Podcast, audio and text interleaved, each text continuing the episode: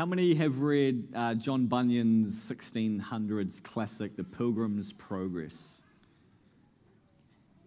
Some good hands. Great. For those of you who haven't, Pilgrim's Progress is an allegory, it's a story of a man called Christian and his friend Faithful who are making their way from uh, a particularly uh, vile city to the celestial city. And it's a narrative, it's a way of telling the story of the Christian life. And along the way, Christian and faithful, they come against different battles, different obstacles in their way, different blessings. But at one point, they come across a town called Vanity. And Vanity has an unending fair going on. This is Vanity Fair. And yes, that is where the magazine gets its name from. And inside this city called Vanity, the fair, and John Bunyan says, at this fair, all such things are sold as houses, lands, trades, places, honors, countries, kingdoms, lusts, pleasures, and delights of all sorts, such as wives and husbands and children and servants, blood, bodies, souls, silver, gold, pearls, precious stones, and whatnot. Everything is for sale at Vanity Fair. Whatever your heart's desire, whatever pleasure you want, it is there at Vanity Fair. And as Christian faithful enter this city, they start walking through, trying to get to the other side, trying to get through it so they can get to heaven. And then all the people of Vanity Fair come up to them and say, Do you want to buy this? Do you want this? Surely you want this. Oh, this will make you feel good. Come and take this. And they put their fingers in their ears and they go, No, no, no, no, no. You have nothing we want here. You have nothing we want here. We're going to a better city. And that throws Vanity Fair into complete confusion people are just gobsmacked. What? You have, we have nothing that you want here. This is vanity fair. Everything that you want is here. But they say no. And so they are seized and they are thrown in, uh, they are taken to court and they are, they are judged for, for disrupting the fair and they're found guilty the wicked judge, he calls Nebuchadnezzar and Darius, two characters that we're going to meet over the next two weeks. He calls them as witnesses and says, Look, just as Nebuchadnezzar and Darius threw people to the lions and into the fire for, for not bowing down to idols, so we are going to kill you for not bowing down in vanity fair. And faithful is killed, but God helps Christian escape and make it to the celestial city. Pilgrim's Progress is a stirring allegory, it's a powerful story. But unlike faithful and Christian who, who enter Vanity Fair and try and get through it, they enter this place once to get to the other side. It's not like that for us in reality. Vanity Fair isn't a place where we go through to get somewhere else. We live there. We live there every single day and we fight against the pleasures and the lusts and what the world is telling us is important and what we need to do, how we need to live. It's not a place we visit once.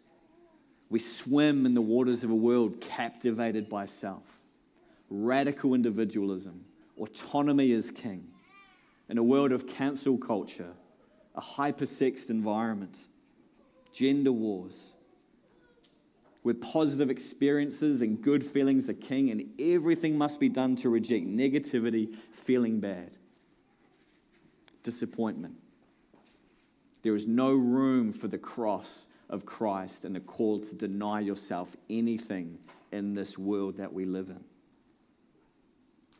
So, how do we make sense of it? How do we, as followers of Jesus, live in such a world as this and not be influenced by it? And not be affected by it. Well, over the next 10 weeks, we're going to explore this through looking at the ancient book of Daniel, the Old Testament book of Daniel and his experience of living in Babylon. I just want to take a quick moment to say how amazing is our graphic designer, Andrea Walker, Andrea Muller, sorry. Uh, hand drawn. She did all of that. So if you see Andrea around, uh, definitely give her a high five or something else. And what we're going to see as we look through Daniel is a key theme. A key theme of Daniel is the sovereignty of God. As we spend the next 10 weeks looking at this book, what I want us to remember every time is that God is sovereign. over all kingdoms, over all rulers, over all empires, over everything. God is sovereign.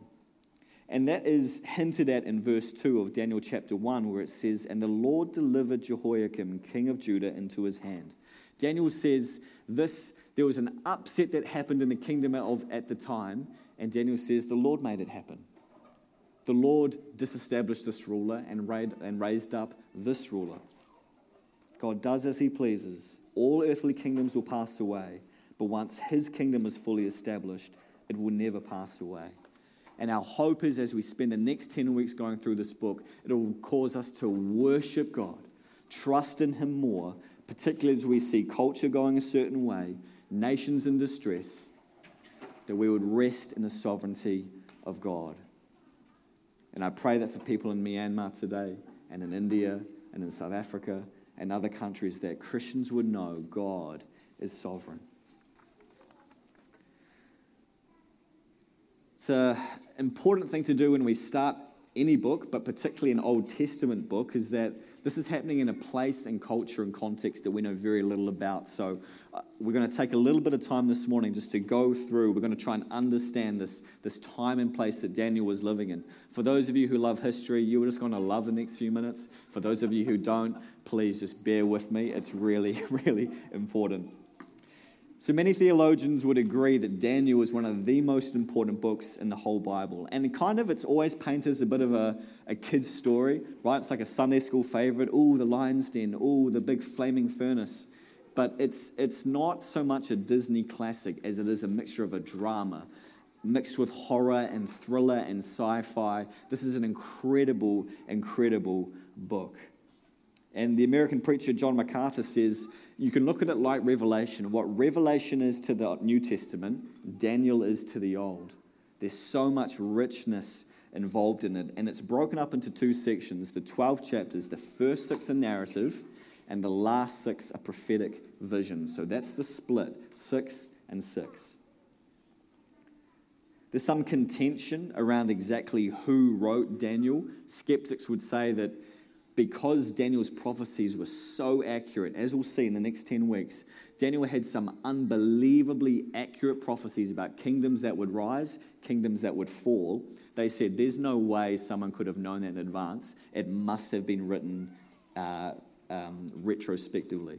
So skeptics would say that, but most evangelical theologians agree Daniel wrote it and that it was written about 530 BC. Daniel's writing this at the end of his life. He's looking back over his life and he's going, These are all the things that happened over my lifetime. So around 530 BC, and Jesus actually affirms authorship. In Matthew 24 15, Jesus is talking to the people and he says, As spoken of by the prophet Daniel.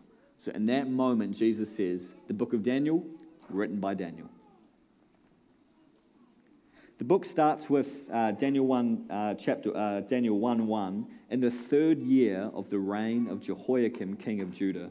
That puts us at about 605 BC. So at the very start of Daniel, we're at 605 BC. And if you want to read more around what's happening at this time, you can read 2 Kings 24. That tells the story of what's happening. And we're right at the end of Judah's dynasty. We're right at the end of pretty much Israel as we know it. Israel had gone through generation after generation evil king, evil king, evil king. They'd been split into the northern and the southern kingdom, the north being Israel, the south being Judah, and they just had terrible king after terrible king after terrible king. And there were prophets that came and said, Israel, Judah, repent, turn back to God, or something terrible is going to come. You're going to be exiled. You're going to be, Jerusalem's going to be destroyed. Turn back to him, turn back to him. And they didn't. There was one final good king, King Josiah. He purged the land of idolatry, he purged the land of shrine prostitution. He discovered the word of God and drew Judah's hearts back to the Lord again. And the interesting thing is, Daniel would have spent the first 10, likely spent the first 10 years of his life under Josiah. First 10 years of Daniel's life would have been wonderful under a righteous king where the word of God was proclaimed. First 10 years would have been wonderful. I've got to put a, a, map up on the screen. You're going to see my uh, wonderful uh, um, word art. It's not word art. What is it? Paint. Uh, Ah, continue, Jerram. Um, why did I do this? Uh, so this is just a. I've taken Google Maps. Uh, so this is a Google map currently, and I've just put the historical context of what's going on here. And so uh, Josiah was killed by Pharaoh in the Battle of Megiddo in 609 BC. So five years before the book of Daniel starts, Pharaoh, bottom left, Egypt, travels up towards a place called Carchemish, which is on currently the border between Syria and Turkey. On his way up there, King Josiah from Jerusalem tries to stop him. He meets him in Megiddo. They fight. Pharaoh kills Josiah and then continues up to Carchemish. Meantime, Nebuchadnezzar, the king of Babylon, has traveled from Babylon, which is currently just south of Baghdad, traveled up there to Carchemish. He's currently defeating the Assyrians. Pharaoh goes to join him, and Nebuchadnezzar crushes him. There's such a decisive battle in history that effectively sets up Nebuchadnezzar as the most powerful man in the known world. So, this is what's happened. So, Jerusalem has been, uh, Josiah's been defeated by Egypt. Egypt has met Babylon in Carchemish. Babylon has won. And this is where we pick things up in Daniel 1, chapter 1. A little bit of history. Daniel 1 1. In the third year of the reign of Jehoiakim, king of Judah, Nebuchadnezzar, king of Babylon, came to Jerusalem and besieged it. And the Lord delivered Jehoiakim, king of Judah, into his hand, along with some of the articles of the temple of God. And these he carried off to the temple of his God in Babylonia and put the treasure in the house of his God.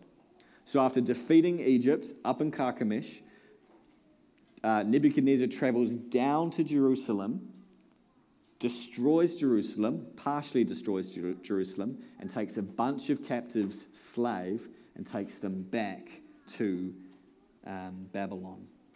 And part of these Hebrews are Daniel, Hananiah, Azariah, and Mishael. Daniel was about 15 years old. About 15 years old when he was carried off into exile. I think I might have, before I studied this, I thought Daniel was probably 30, maybe 40. 15. He was a teenager when his whole world was upset and he was grabbed and taken off by the most powerful leader in the world. Nebuchadnezzar then directs the chief of his, of his officials, Daniel 1, verses 3 and 4, to select some of the exiles without physical defect, handsome, showing aptitude for every kind of learning, well informed, and quick to understand. Kind of the Matt Swanks of uh, Hebrews time. this is like the best of the best, the sharpest, the most promising of the Jewish stock. He takes the best and he takes them captive and into King Nebuchadnezzar's service. And Nebuchadnezzar has a plan. Most powerful man in the world, he's just partially destroyed Jerusalem. He's taken the best young Hebrews. Now he wants to remake them. Now he wants to mold them in the fashion of Babylon. And he has a three pronged approach to this. Firstly, Nebuchadnezzar takes these men and he teaches them the language and literature of the Babylonians. And at first reading, you might think, no biggie. Language and literature, it's probably going to be helpful for Daniel to learn a bit of Parlez-vous Babylon in Babylon, right? Like it's going to be helpful for him to get along and to understand this. But what this means, we find out exactly what this language and literature means a few chapters later in Daniel 5, where uh, a young woman is talking to King Nebuchadnezzar and said that you appointed Daniel chief of the magicians enchanters, astrologers, and diviners.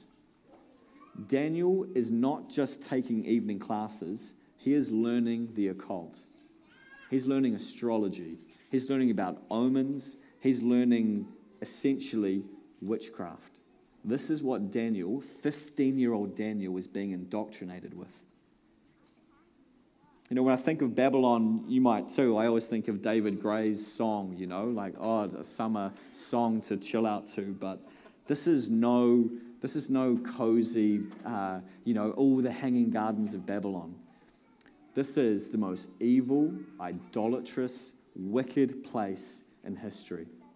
At the end of all things, and we read in Revelation, the angels of God are crying out, they're, they're celebrating the end of evil And do you know what they say? They say, Fallen, fallen is Babylon.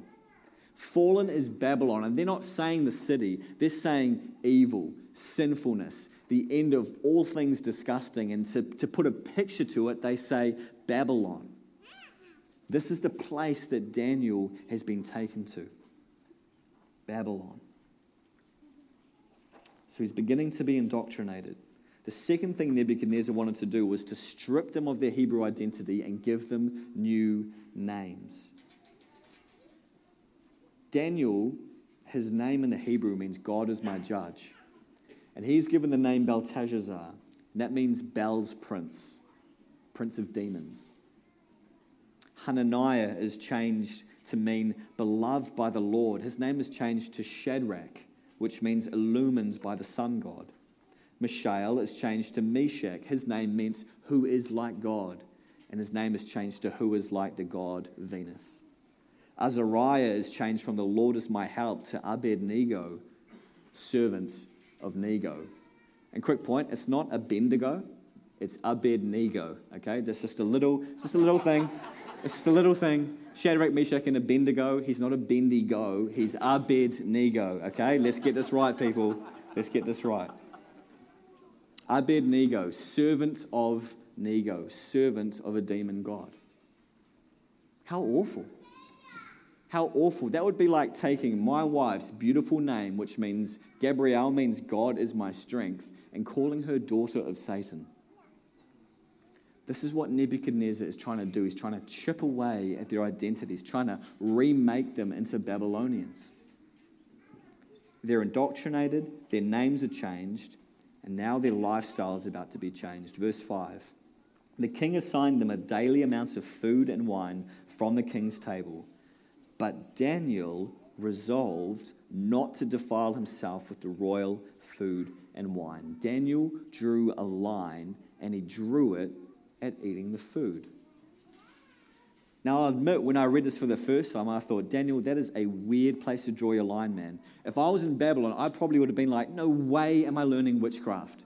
No way am I learning about the occult and astrology. Who's a Capricorn? I don't care. I don't want to know. And then, and then changing my name, I quite like my name, Jerram. I don't really know what it means, but I like the sound of it. but no, you're not going to call me son of the devil. No way. Roast beef? Heck yes. I'll have a bit of that. I think, you know, the Persian wine would have been fantastic. But Daniel drew his line there. Why? It's really encouraging for me to see commentators just agree, theologians agree on this point. Here's essentially what they said they said Daniel could suffer under a new name because he knew his identity. He knew he was, call me what you want, I know who I am. He could endure the education and training because he knew the God whom he trusted. And he knew that even though he would have been learning all this rubbish, rubbish, he could filter it through what he knew about God. He knew truth. And so he was, it was easy for him to be able to go, that's lies, that's rubbish. I can understand that stuff, but I know it's not true.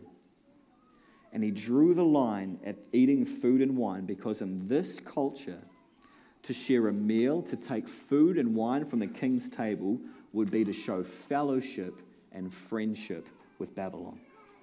It would have been to say, Yes, Nebuchadnezzar, we depend on you, we rely on you, we are with you because we are eating from your table. And Daniel says, No. 15 year old Daniel. 15 year old Daniel goes to the most powerful man in the world, his chief official, and says, No. I'm not going to defile myself with your food. Bold, no compromise. He knew where he stood. Daniel, like Moses in Hebrews 11:25 says, Daniel chose to suffer with the people of God rather to enjoy the pleasures of sin for a season. And so Daniel says to the chief official, I'm not going to defile myself with the meat and wine. Give us vegetables and water for 10 days and see how we go. And so they are given vegetables and water for 10 days. And at the end of the 10 days, it says Daniel, Hananiah, Azariah, and Mishael, they looked healthier. The text says fatter, probably a good thing, um, than the other guys who ate the meat and wine. And so the chief official said, Fine, you guys can continue to eat that food. At the end of the service, they're taken before the king. And they're compared to every other young man who's gone through the same training. And Daniel, Hananiah, Azariah, and Mishael are head and shoulders above the rest of them. Head and shoulders. The king finds them, it says, 10 times better than any other person in his whole kingdom. God has given them wisdom and knowledge and understanding. He's shown them favor because they devoted themselves to him and would not defile themselves by having fellowship with Babylon. So, what are we to learn from all this? That we should all become vegans? No, that's not the point. Daniel's not giving us a nutrition or, or a diet lesson here. There's more going on here. What Daniel is teaching us, what God is teaching us through the example of Daniel, is that even though he was in Babylon, he was not of Babylon. And for us, we are in this world, but we are not of this world. Daniel drew his line and resolved not to cross it.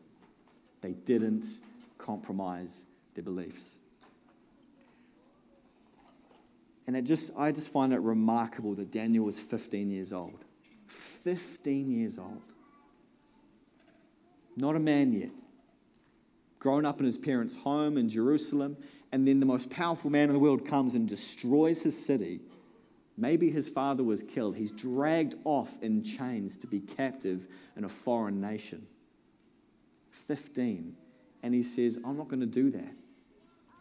I'm not going to do that. I'm not going to show fellowship with Babylon. He was away from all that he knew. No one would have known. He could have had the meat, he could have got drunk on the wine, but he didn't. The character that was shaped in this young man over those 15 years was such that when faced with overwhelming pressure to compromise and to reject his faith, to reject God, he says no. How many of our young people in this community would be able to do the same? Thrown into Babylon and facing that pressure to conform, how many would be able to do the same? And the thing is, they are in Babylon we are in Babylon of sorts, and the pressure on our young people, particularly, to conform and, and to look like and be like the world can be overwhelming. And this is why it is so important for us at the street that what we do for those for the kids zone programs, for massive, for squad, it's not childcare. It's not babysitting. We are doing everything we can as a church. And remember, a few weeks ago, I got the church up on stage and there were six of us. So when I say church, I mean the church. What we want is to disciple our young people from, from, from the cradle to the grave. We want people to be followers of Jesus, to grow every single day in their knowledge of His Word and their love of Him and their worship and their generosity and being filled with the Spirit. What we do in Kids Zone, what we do in the preschool, isn't just so parents can have a morning off. It's to train them in the way they should go so when they are old, they will not depart from it. And every part of our church community here is to grow parents to be the primary disciple makers of children, and grandparents to come alongside, and people who don't have kids to come alongside and encourage. It's not that it's all about the kids, but they are growing up in Babylon. And that's why it just guts me that we are battling for people to volunteer to serve in Kids Zone. We are struggling for people to, we almost can't run an intermediates program at the moment because there's not enough people willing to go, you know what? I love these kids. These kids are the next generation of children, of Christians. What could I do to help disciple them? They are in Babylon. And we as a church community can't get enough people to go, actually, I want to invest in them. I want to love them. I want to grow them in their faith. This is part of what it means to be a family church. Help each other in every way that we can.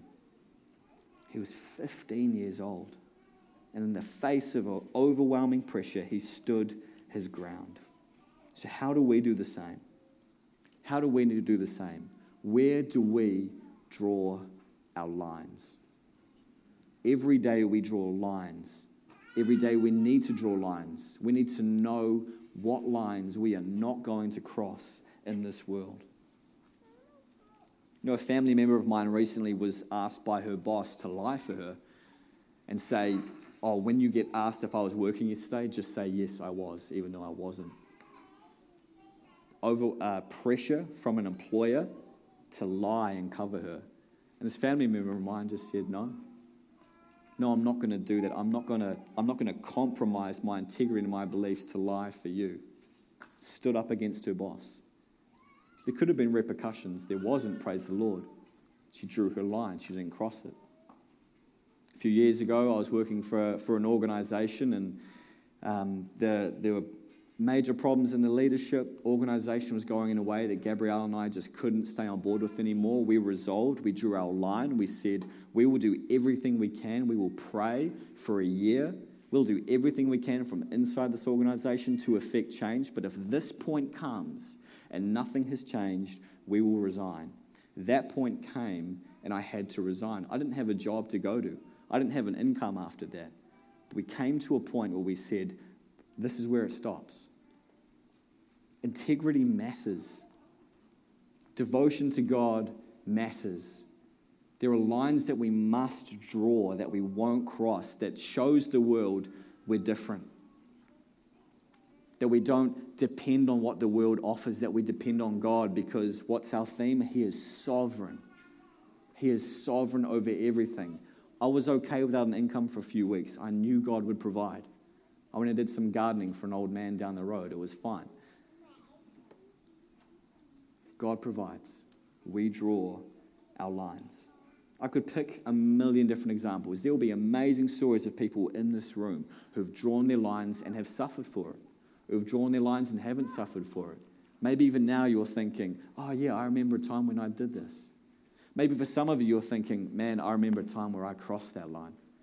You have that feeling of regret of going, oh, I just wish, I wish I didn't do that. It's never too late to redraw it. And it is a powerful testimony when you do.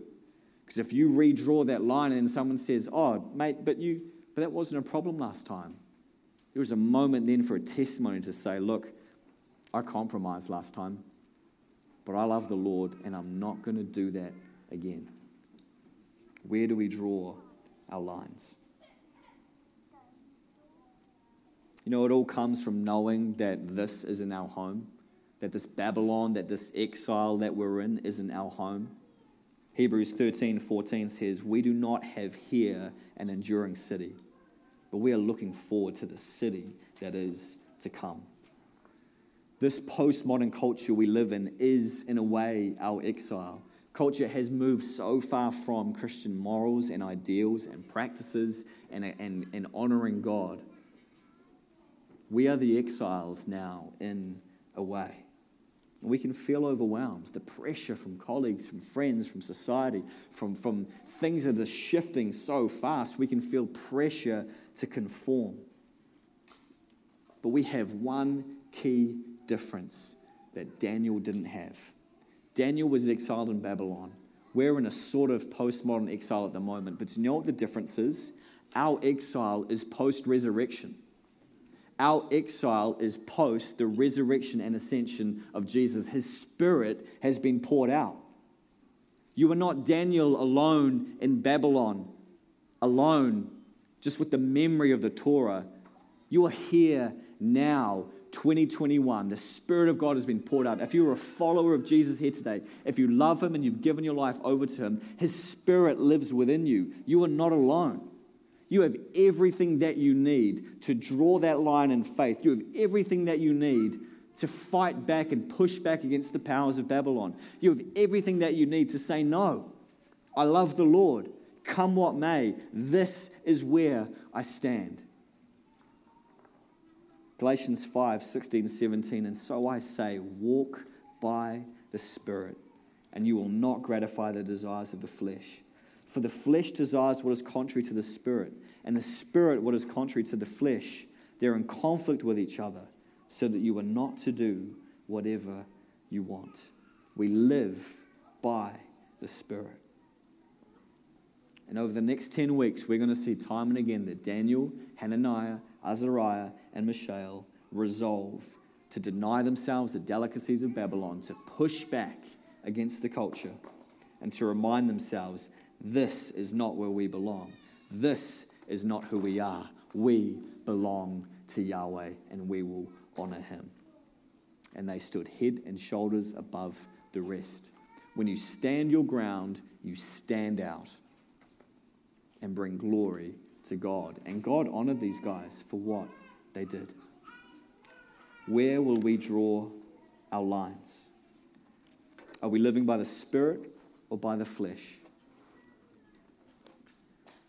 We're about to take communion, and just as Jamie and, um, sorry, as Kylie and the team come up, just take a moment to ponder. Are we living by the Spirit or by the flesh? If you are a follower of Jesus here today, you have His Holy Spirit living in you. God dwells in you by His Spirit. You have everything that you need for a life of godliness, everything that you need to be able to stand against the pressure of this postmodern culture, to stand against the overwhelming, at times, odds and say no. And you see, the interesting thing is, pres- Daniel's not prescriptive. Some of you here today will have lines that you will draw that will be different to other people in this room. And that is largely going to depend on your context and on your workplace. But what we all need to do is to go, what does the Word of God say? What does the Word of God say? We just spent four weeks looking at the, at the doctrine of Scripture and how important it is that we build our life on this book. And so, over the next few moments, just as you prepare your heart to take communion, say, God, have I overstepped a line? Have I failed to draw a line? God, show me where I'm taking the delicacies of Babylon. Show me where I'm having fellowship with the world. And then, Lord, forgive me. I repent of it. And show me what you would have me do.